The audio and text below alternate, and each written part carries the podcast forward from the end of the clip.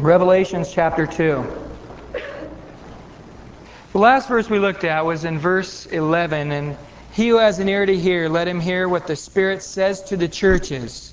He who overcomes shall not be hurt by the second death. What we call death, and we have a funeral and those kind of things here in the world that we understand, is really not death. It's a physical death, and our body does die. Actually, we, um, our spirit leaves this body. And when the spirit is separated from this body, the body lets go of life. But that's not the real death. The real death, as Revelation calls it, the second death, is really the most important death that hopefully you won't experience. We see there in a story where Jesus is talking. Shut that off, Robert. Where Jesus is talking about death, and he talks about a man. Okay, let's all watch him. Go ahead. Does everyone know how to shut off an amp?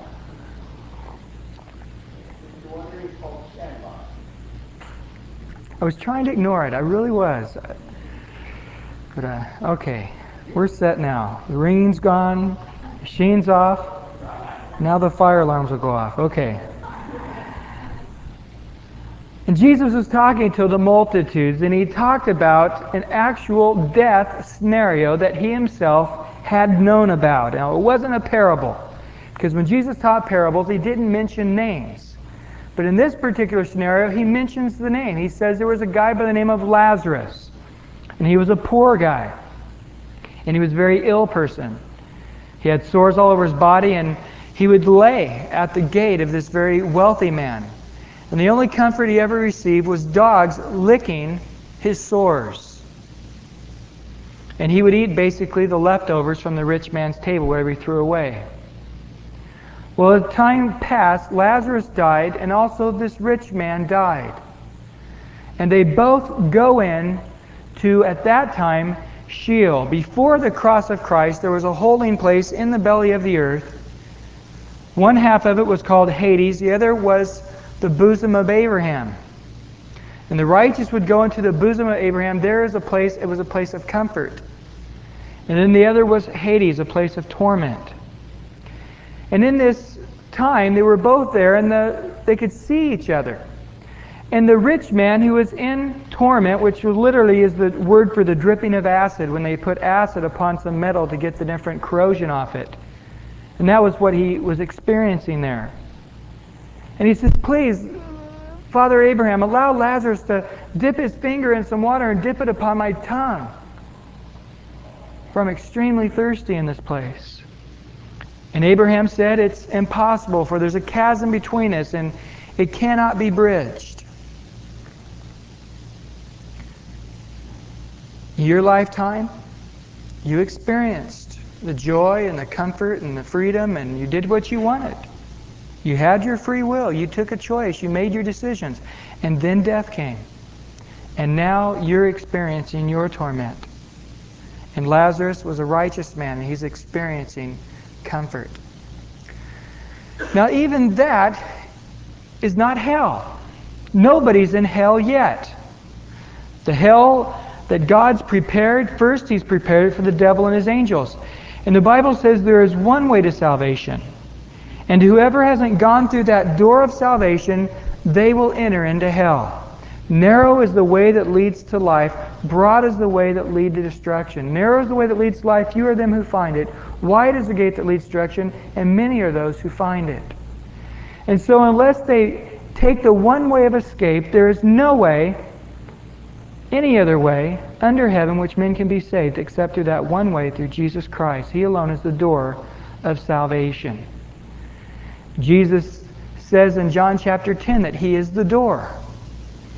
And in those days, the sheep, the shepherd would take the sheep through pastures, and out in the pasture land, they, they would have rocks, and they would make like a little wall in the middle of nowhere, and they would have a, an entrance a little doorway, but there was no door.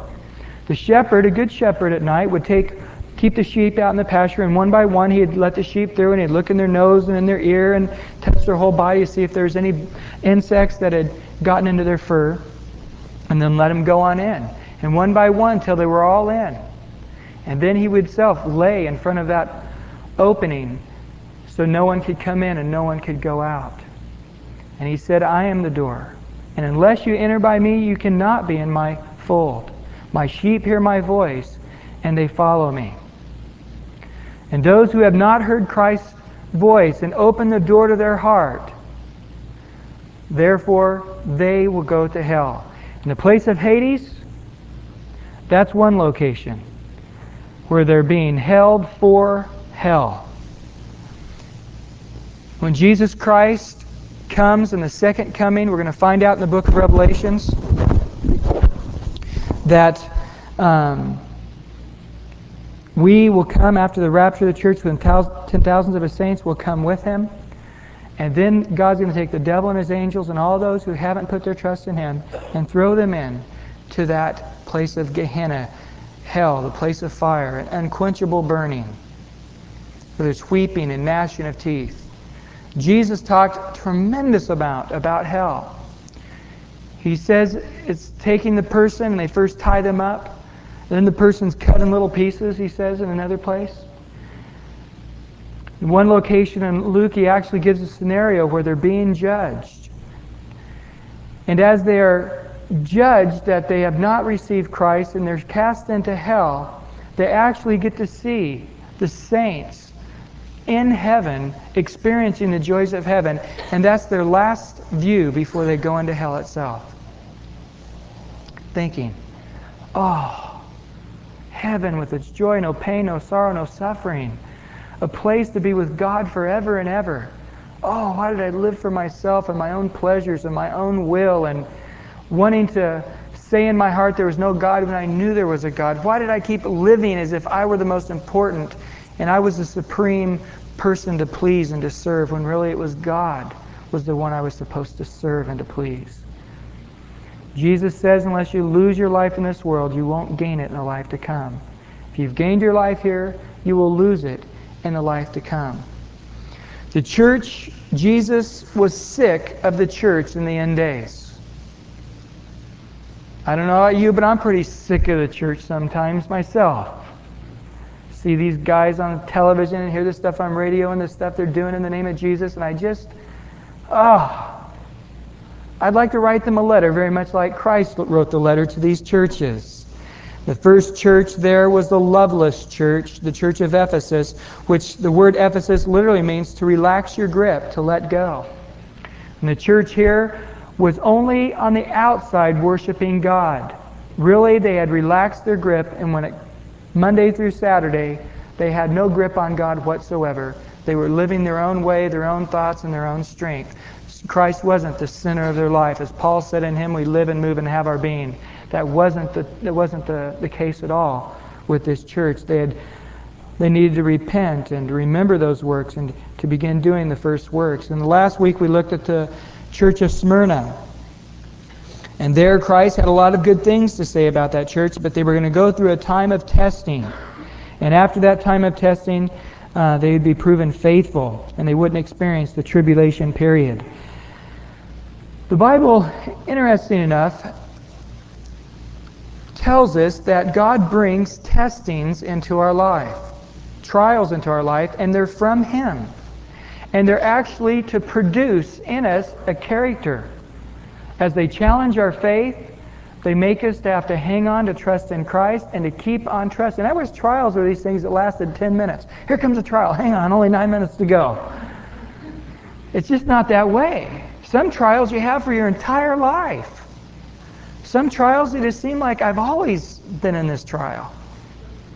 And you just wish, oh, I wish this thing was over. But yet, you just keep trusting.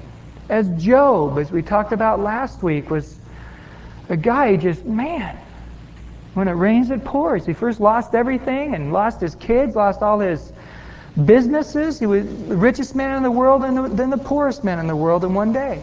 Man who had uh, over a dozen kids and then has zero kids. And then after that, his very health, from boils on the top of his head to the bottom of his feet, all around him boils. And then his best friends, some friends, just telling me has sin in his life. And he's just so certain, hey, naked I came in, naked I go out. Praise be the name of the Lord. Though he were to slay me, yet would I trust in him. And so God gives us these trials, and the main characteristic he tells us in Romans 5 and James chapter 1 is perseverance. An ability to trust in God through any and every circumstance. That that testing of our faith would produce in us a perseverance. Interesting point.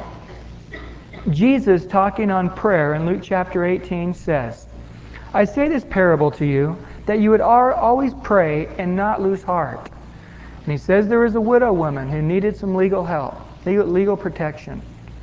And she came to this judge who hated people, basically. He didn't care about, especially widows, unless they had some money to make benefit of it some way. He didn't really care about some widow. He didn't respect man, nor did he fear God. But yet she continued to persist and persist and persist.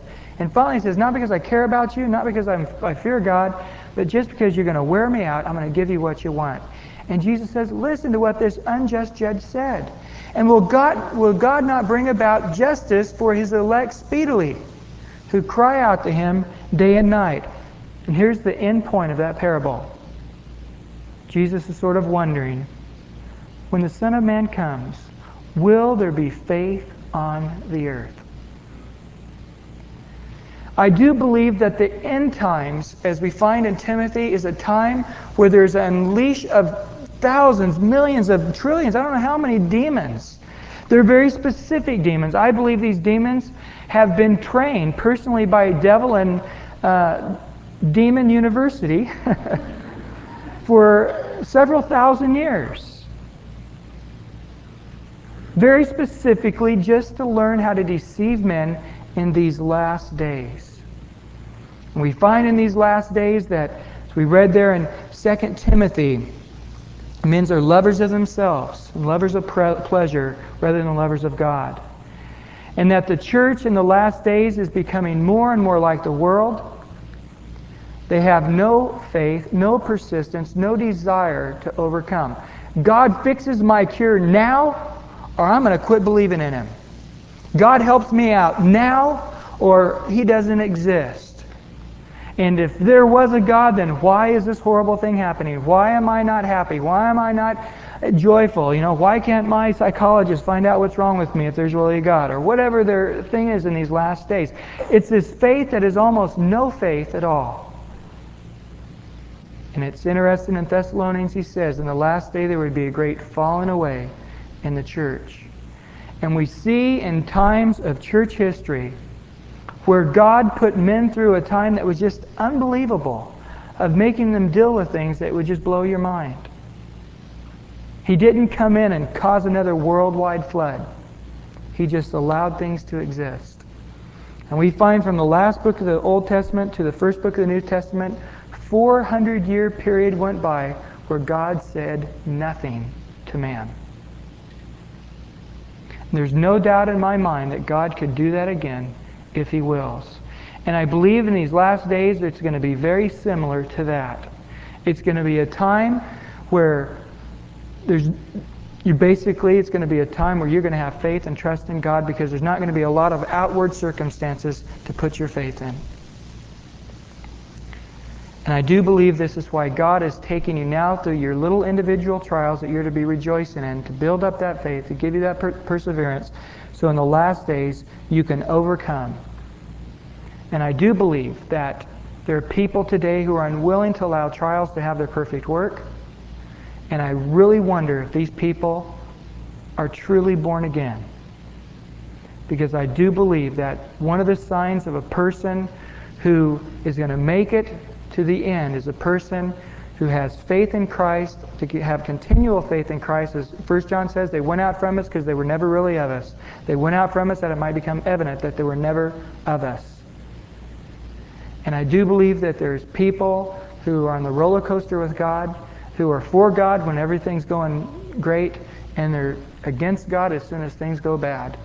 that these people are only a part of the church because it feels good to them. They like the friendship. They like the acceptance. They like uh, they have a sense of the truth, as it says in Hebrews 6. They tasted the truth. They tasted of the spiritual things.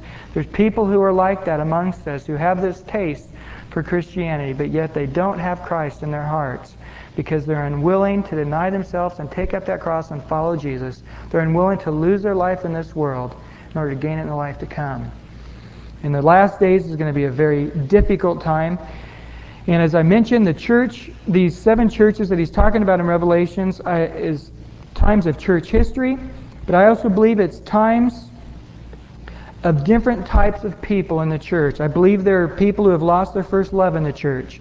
I believe there are people like in Smyrna who are going through times of testing, and uh, it, there's a reason for it. You need to keep trusting in Christ. And then, like tonight, as we look at the church in Pergamus in verse 12. And to the angel of the church in Pergamus write, These things says he who has a sharp, two-edged sword, talking about the Word of God. And I don't care what your question is tonight, the Word of God has the answer. I don't care what your need is. I don't care what your sin is. I don't care what your circumstance is. It's the Word of God that's going to bring you the answer. And so Christ brings that two edged sword that pierces the heart. I know your works and where you dwell, where Satan's throne is, and you hold fast to my name and did not deny my faith, even to the days in which Antipas was my faithful martyr who was killed among you where Satan dwells. I think people are often, as we find out in the Old Testament when they harden their heart against God because they said God doesn't see, God doesn't know. And it's like God's not paying attention to everything that's going on. You know, there's too many people, and we're all like little ants on earth, and oh, I can't keep up with what's happening with everybody. Well, God's mind and His, He's omnipresent, He's everywhere at once. Actually, the full presence of God 100% of God's presence could be with every one of us every second of the day. Everybody on planet Earth all at once. That's really radical when you think about it because we are one place at one time. God knows you. There's been times where I've gone up to meet somebody and I'll go up to say, Hi, I'm, I know who you are. You're Brian Newberry, and you're the pastor here at Calvary Chapel, San Diego, and you know so and so, and I remember the time you were there, and I heard you speak here, and this and that. I'm going, Whoa. It's almost a weird feeling. God knows you. He knows everybody by name, those who are under the earth, on the earth, and in the heavens. God knows everybody. And God knows your works. The very first work to your last work. He knows everything. And he also knows when Satan's come your way. And here in Pergamus was the very throne, was a stronghold of Satan. Now we do find out that Satan does have, in the spiritual realm, he has uh, fortresses. And he has outposts. And he has places of strongholds. And I believe here in the South Bay area of San Diego is a very big stronghold for Satan. Uh, most of the crime in San Diego happens on this south side of Highway 94. But at this time in Pergamus, today known as, known as Pergamum, was a place where it was actually known as the city of religion. They had many, many temples in this city, great temples in this city. Temple of Athena was there. They had another big temple to Caesar Augustus. A great altar to Zeus that was known at the ancient time as one of the seven wonders of the world. And they had a lot of strange going ons there um, in Pergamus. A lot of strange, strange religions. And uh, Satan had a real stronghold that was poisoning the world from that one spot. Now we find out in 1 Peter chapter 5 that Satan is like a roaring lion, going around, seeing whom he can devour. There's no doubt that if you're a Christian at some point in time, Satan is going to have a very stronghold in your area, maybe even in your household where you live. And God knows you, and He knows your past works, and He knows how Satan is trying to thrash you right now. He knows it all. And He knows those who have kept the name of Christ through incredible, difficult times. And here there was one person, we don't know anything about it, uh, church history wise, but there was evidently a guy by the name of Antipas who was martyred. And evidently he was one of the first martyrs in this area. And as much as they were open to all the thousands of religions here in Pergamus, they were not open to Christianity. It was a time of great persecution um, about 300 years after Christ. And here he says that, uh, but I do have some things against you. I have a few things against you, because you have there those who hold the doctrine of Balaam, who taught Balak to put a stumbling block before the children of Israel, to eat things sacrificed to idols, and to commit sexual immorality. Now, it's interesting here that the Bible has a lot to say about Balaam. It's a very interesting story. It's one of the funniest stories uh, in the Bible. How Balaam was a priest, evidently he was a Jew, or at least he was a prophet of God. But he wasn't with the children of Israel. But the children of Israel down in the valley, and Balak, the king in that area, wanted them to be cursed. He knew Balaam was a man of God, and he went to him and said, Hey, curse these people. And Balaam says, Sure. And God, can I curse them? And God says, No. So Balak says, I'll give you a lot of gold. I'll give you a lot of silver. I'll make you a wealthy man. God, can I curse him, you know? I'll be wealthy. King comes back and says, Man, I'll give you more gold and more silver, and I'll make you even more wealth beyond your wildest dreams. And and uh, he went back to God saying, God, you know, I know you said no, but man, count it up, Lord. I'm going to be a wealthy man just after this one little curse. God says, Go ahead, Balaam. Yeah, go on down. So Balaam starts heading on down to a position so he can overlook all the children of Israel in the valley and curse them. And actually, God said, Don't say anything that I don't put in your mouth. And as he's heading on down, he's on this donkey, and this donkey uh, first runs out in this field. And he hits this donkey and gets it back on the road. And a little while later, the donkey runs up against the wall and bangs his leg, smashes his leg starts hitting that donkey, and a little bit while later, the donkey just sits down and it won't move. Balaam's just furious at this point. He's hitting that thing and beating that thing, and the donkey turns around and starts talking to him. Hey, man, haven't I always been a good donkey to you? Have you ever, in all the years that you've been riding me, have you ever noticed me to ever do these kind of things? And Balaam, he's, he's going mad. He's talking to this donkey. He's mad. You ran on the road and you smashed my leg up. He's talking to this donkey. I don't know which was crazier, the fact the donkey was talking or he's talking to it. I think his name was Mr. Ed. I'm not sure. I have to, have to reread that passage. But then God opened Balaam's eyes, and there was an angel in front of him with a sword that was getting ready to slay Balaam. And this donkey saved his life. His name might have been Lassie. I'm not sure. And we actually find out a lot. Actually, in Jude, we find out the errors of Balaam, and that's not talking about this. In Peter, we talk about the ways of Balaam, which was uh, covetousness. The error of Balaam was believing that God was going to curse the children of Israel because they were sinners, which wasn't the case. And it wasn't the covetousness talking here. It's talking this time about the doctrine of Balaam. And what Balaam, as he went and he, he proclaimed blessings upon the children of Israel, but later on he told Balak the way he could get to the children of Israel. By going and get the Moabite women and have them intermarry with the children of Israel. And through intermarriage he could get they could get them to worship their idols and to have all kinds of sexual immorality. And so that's exactly what Balak did. He polluted the children of Israel from within. So from without, here in Pergamus, they're able to defend against the persecution. They're able to defend against the martyrdom. All the weird teachings and all the weird religions, they have an apology for it. They know the right answers. They've studied. They, have, they can give the right doctrinal description for their uh, heresy that's being taught.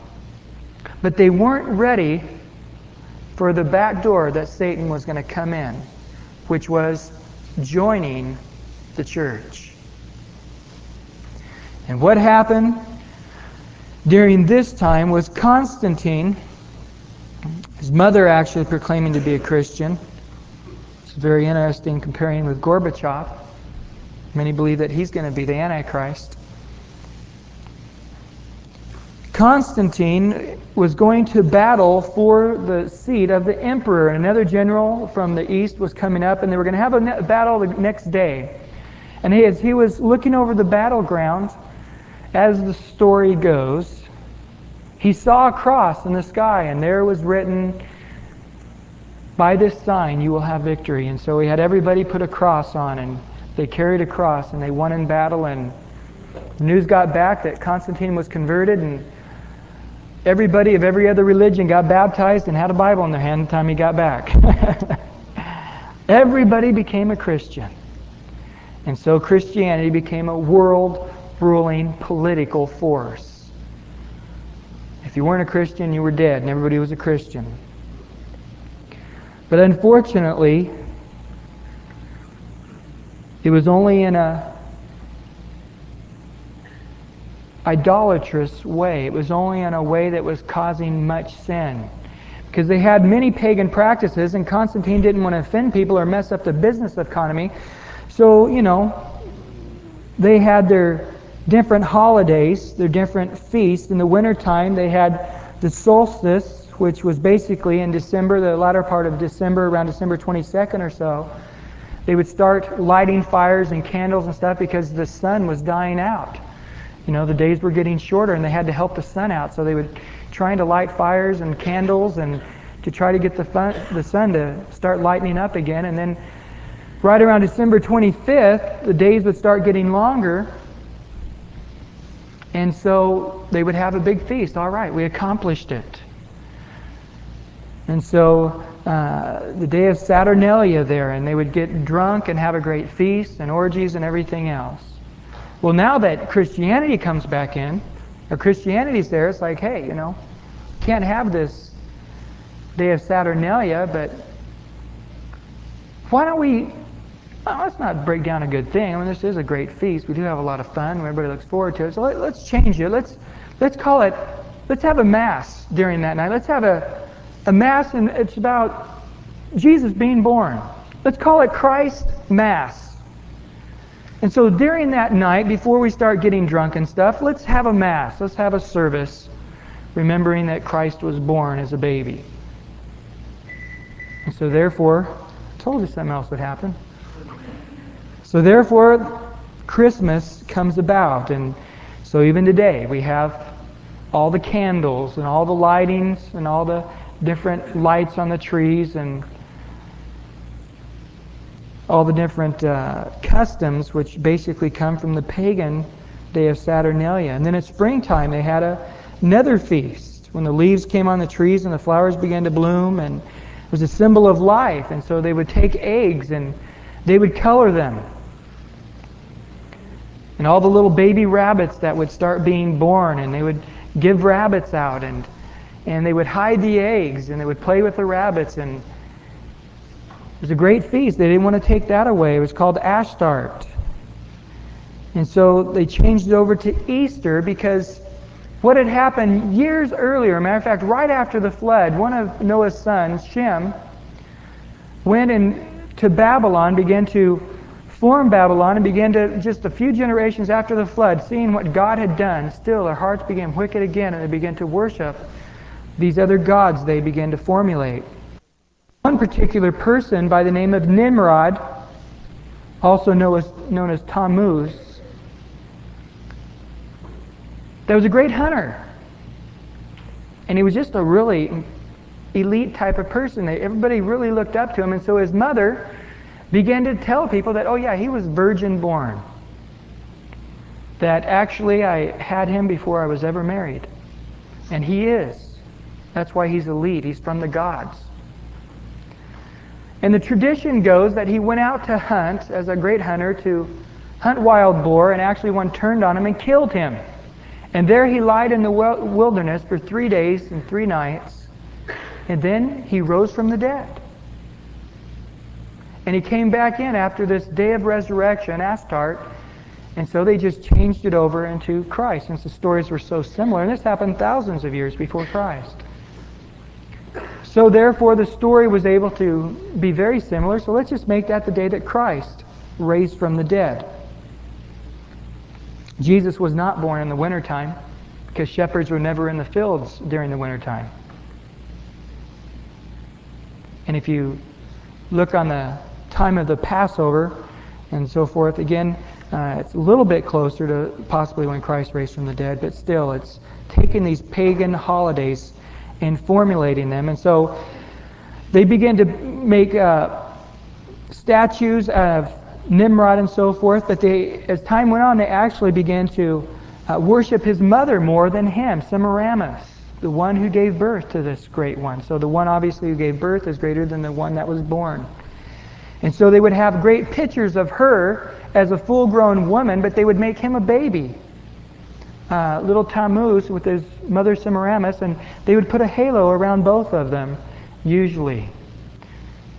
And so today, if you ever wonder how you got the picture of Mary holding a little baby Jesus with a halo around his head, it's all it is. Is you'll find those same exact pictures thousands of years before Christ. Constantine taking over and making it a world religion, and from that um, Constantine from Rome made it a very political figure, and unfortunately, uh, they tried to make it as the only one universal church and tried to keep it in that position. But uh, as it went on, there actually became another political force in Germany, and at one time there were two heads of the Catholic Church.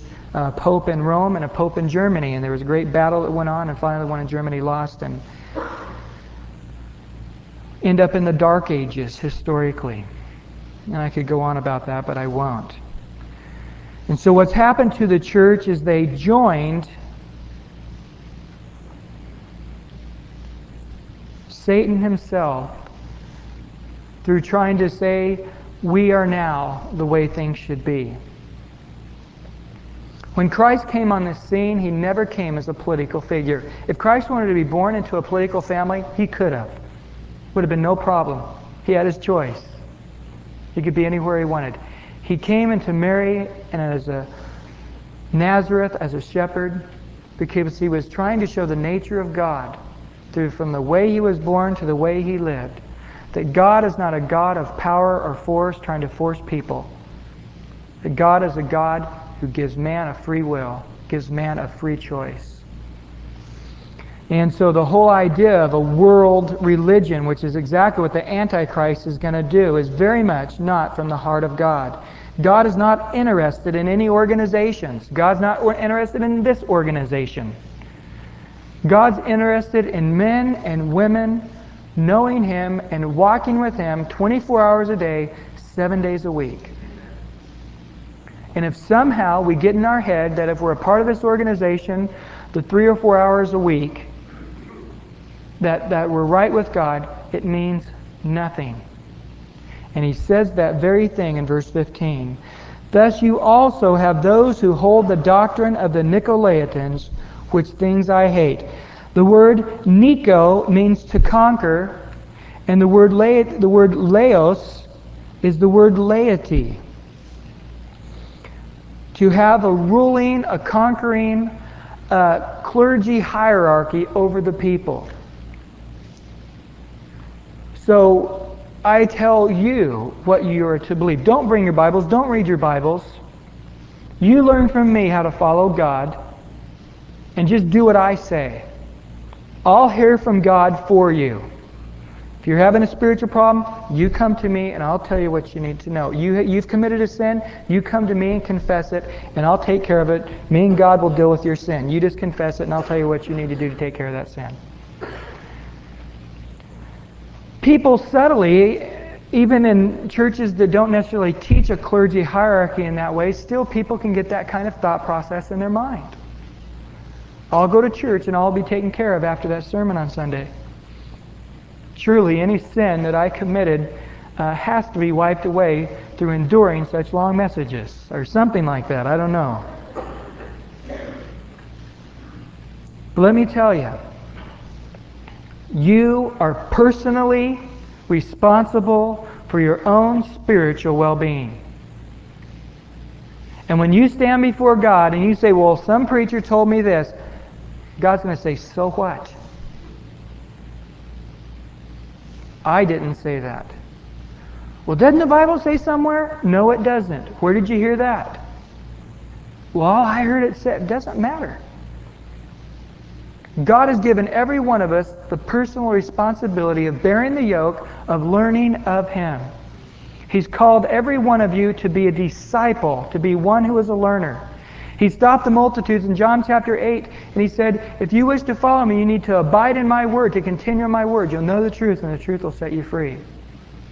You, every one of you, are not to be people who just live life on your own and trying to fit Christianity here and there in.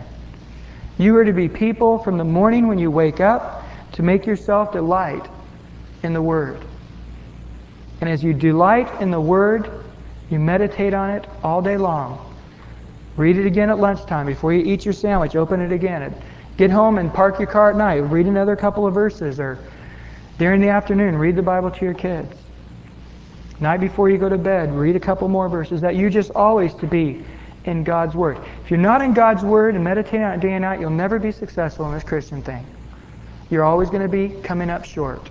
You're always going to be out of energy, no motive, no desire for God, no desire to pray, no desire to worship, no desire. You're always going to be in that status of something's wrong, something's wrong. Yeah. If you're a Christian, you got to be filled up with Jesus. That's the whole idea. You wouldn't use any other outside force, being drunk with wine, being drunk with television, being drunk with your music, being drunk with your fellowship of your friends, not getting any other kind of force to stimulate you. But you would allow God Himself to be the one to stimulate you. We all need stimulation. We all need to have a high. We all need an experience of ecstasy. We all need that. We need to experience the ecstasy and the supernatural. We need to experience the, ecstasy in relationships. And if we're not feeling this ecstasy in relationships, we'll try to find another one. If you're not feeling this ecstasy in the supernatural, you'll start, you know, getting horror movies or something to try to fill that void in your life. You have to have that's all a part of our nature. We're made of it. And God, in a personal relationship with Him, meets all of those needs. But until you make Christ the Lord of your life, put Him first in your life, say, Jesus, come into my life. I commit my life to you to hear your voice and to follow you. To deny myself, take up that cross and follow you. To abide in your word, to continue in your word. And it alone would be that which sets me free. Let me tell you, I don't know what you have, but it is not Christianity. Jesus says there is one way, there is one truth, and there is one life. There is one type of Christian life. Anything other than that one type of Christian life, you can call it Christian if you want, but it's not Christian. It is, you are listening to the devil who has slipped in the back door and is beginning to dilute the other people around you or dilute the very church you're in until you have this sense of Christianity, but Christ is not in the middle of it at all. And he says in the last days that people would have a form of godliness but have no power in it. You may have a form of godliness, but you have no power in your life. You know you haven't read God's Word all week. You know you haven't prayed. You know you haven't desired Him. You know you've been listening to world music and all these weird programs on the TV and filling your life up with, trying to fill your life up with other ways besides God's Spirit and besides God's Word. You need to wake up because Christ has something against those who have been taught by Balak. People who are bringing in other forms of seduction, other forms of guidance. And just as the people, the Balak was able to get the Moabite women to come in and to infiltrate the people to get them intermarried and to get them to worship their other gods in the same way. Satan may have come into your life and infiltrated you. The Bible says it's like the weeds that come, the desire for riches, the desire just for other things, choked out that plant. You may be one who has been choked out, but you're still just making a place in a pew. You're just another face in the church. You're not having a relationship with Jesus Christ. One of the main things you're going to do when you start into this road where you've already been deluded and you've already been choked out, but you're still a part of the life of the church, and this is the one thing you're going to see right away. You're, one, you're going to want to try to find someone to run your life. If you've been raised Catholic, you'll think, oh, those are great days being an altar boy. I remember the candles and all the smell. Ah, boy, that was such good times the eggnog after the Christmas Mass. We used to go and drink over at Grandma's house. Ah, I miss that. Wanting to be filled up once again, thinking of how astute the clergy hierarchy, the Nicolaitans, looked in their black robes and their white collars. Thinking how powerful the building was, so big and high with the stained glass windows and how solid you felt because you knew it was all around the world and it was a wealthy organization. And I need that again. I need something that's solid. This church just want to sing praise songs and teach through the Bible. Man, that's not helping me out. I need something that's been around at least three or four thousand years, not seven. See where your heart's turning? Jesus says he hates the deeds of the Nicolaitans. He hates every aspect of this. Christ doesn't want someone ruling and reigning over your life except for him. All the church is to be is like a mustard seed. It's a spice added to your Christian walk. You've been walking with the Lord all week, and now you come and you hear the preaching of God's words. The Bible says it matures you, that it strengthens you. But that's it. It doesn't bring you life. It's not your relationship with God. It's not what's going to keep you walking with Him. Church will never do that for anybody. It wasn't meant to do that for anybody. And what did we find with that mustard seed? It grows big. And all the birds of the nest, and we know that the bird represents Satan, comes and dwells in it. If I were to split you in half tonight, would probably be accurate to how many of you are really from the devil and how many of you are really from God. We see the tares sown among the wheat. We see as the nets cast that says that they draw out the bad fish with the good. As much as my heart is saddened to say it, there's many of you here tonight who are going to say in that day, Lord, Lord, let me in. And he's going to say, Begone, you doers of iniquity. You never did my will. You never had a relationship with me.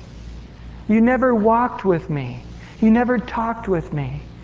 You never experienced a relationship 24 hours a day, seven days a week. You had a form of religion, a form of godliness. Oh, it was contemporary, or it was from the Word. Oh, you knew all the answers. You had studied it from Genesis to Revelations, but you never had made a commitment in your life to make Jesus Christ the Lord of your life.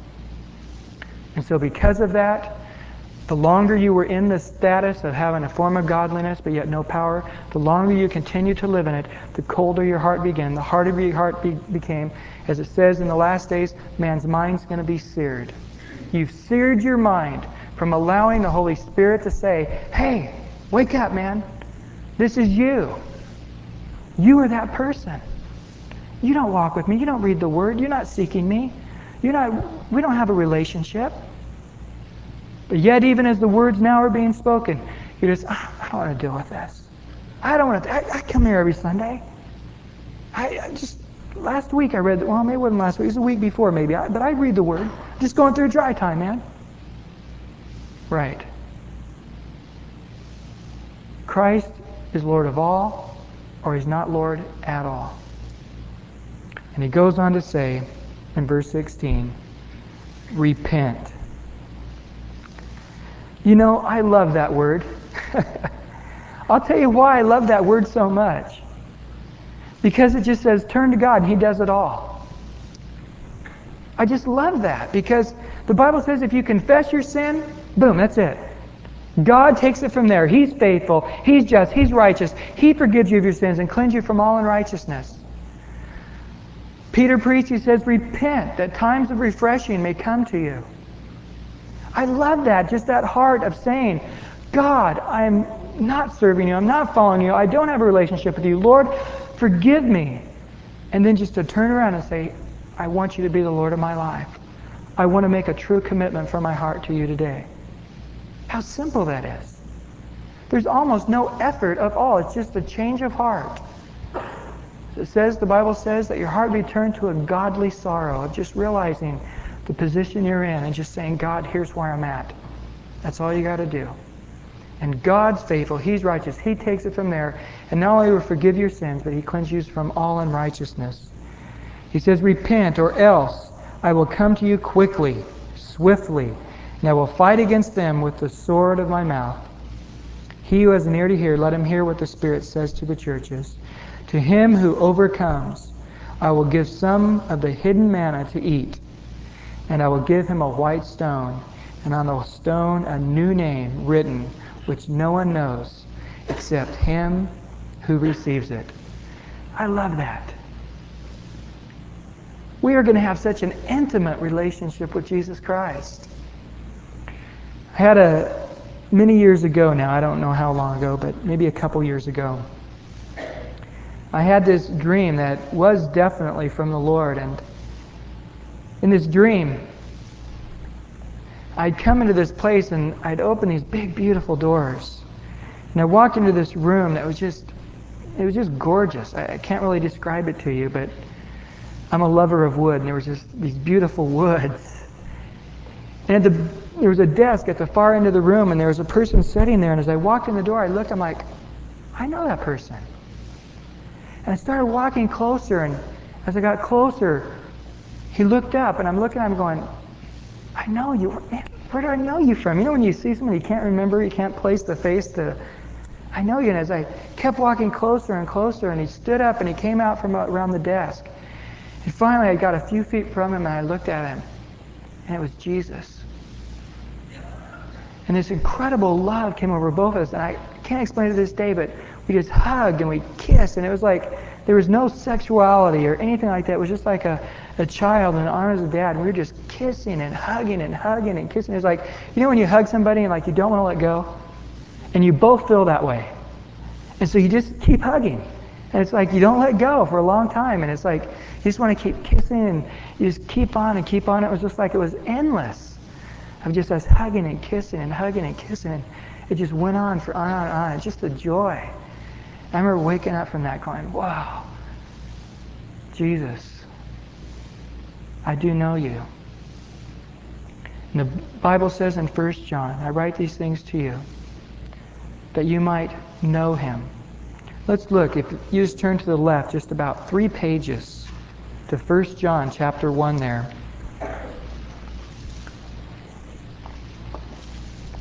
That which was from the beginning, which we have heard in our ear, seen with our eyes, which we have looked upon and our hands have handled concerning the word of life, which is the name for Jesus. In verse 2, the life was manifested, Jesus Christ, and we have seen and bear witness and declare to you the eternal life, which was with the Father and was manifest to us. That which we have seen and heard we declare to you, that you also may have fellowship, which is a koinonia, intimate relationship with us, and our truly our intimate relationship with the Father, with His Son Jesus Christ. And these things we write to you that your joy may be made full. John, in writing this, who spent those years with Jesus Christ, is saying, I'm just as close with him now. My eye doesn't see him, my ear doesn't hear him. Let me tell you, my fellowship is just as intimate with him as Peter, who had been with the Lord, said, although we don't see him, yet we love him. And I'll tell you, if God were here tonight, his word of his mouth would come forth and just say he loves you, and it would melt every single one of you. His love for you is so great. Do you love him? Have you really made a commitment to following Him and to serving Him and to doing His will? Is He truly the Lord of your life, Monday through Sunday, 24 hours a day? Is His Word your delight? Is He the first and the last in your life? Or do you live and try to fit God in and occasionally He gets in a little bit more than most of the time? And boy, you feel good. In Him we're to live and to move and have our being. And I'll tell you, folks, when we get to heaven, the time that we spend here denying ourselves and taking that cross and following Jesus is going to seem like a small thing compared to when we have that intimate time with Him. And He writes upon that white stone that new name that only me and Him know about because we're so close, we're so intimate. I don't know if it'll be darling or dear, or it'll be something. My precious son, my beloved, I don't know. It'll be something special that me and Him will know about. Probably you big sinner saved by grace will be mine. but I repented. Times of refreshing have come. I believe it's a white stone because I believe there's also, we find out later that there is a black stone.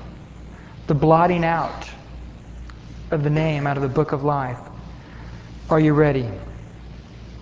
If Christ were to come tonight, are you 100%? Are you ready? That He is truly the Lord of all your life. On your way home tonight, if you were to get in a wreck and die, do you know you would be in the place of paradise to be with Him? Are you ready? Let's pray.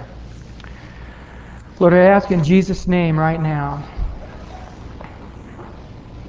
that you would give ears to hear to those that you're calling tonight to those that you're knocking on the door of their heart tonight.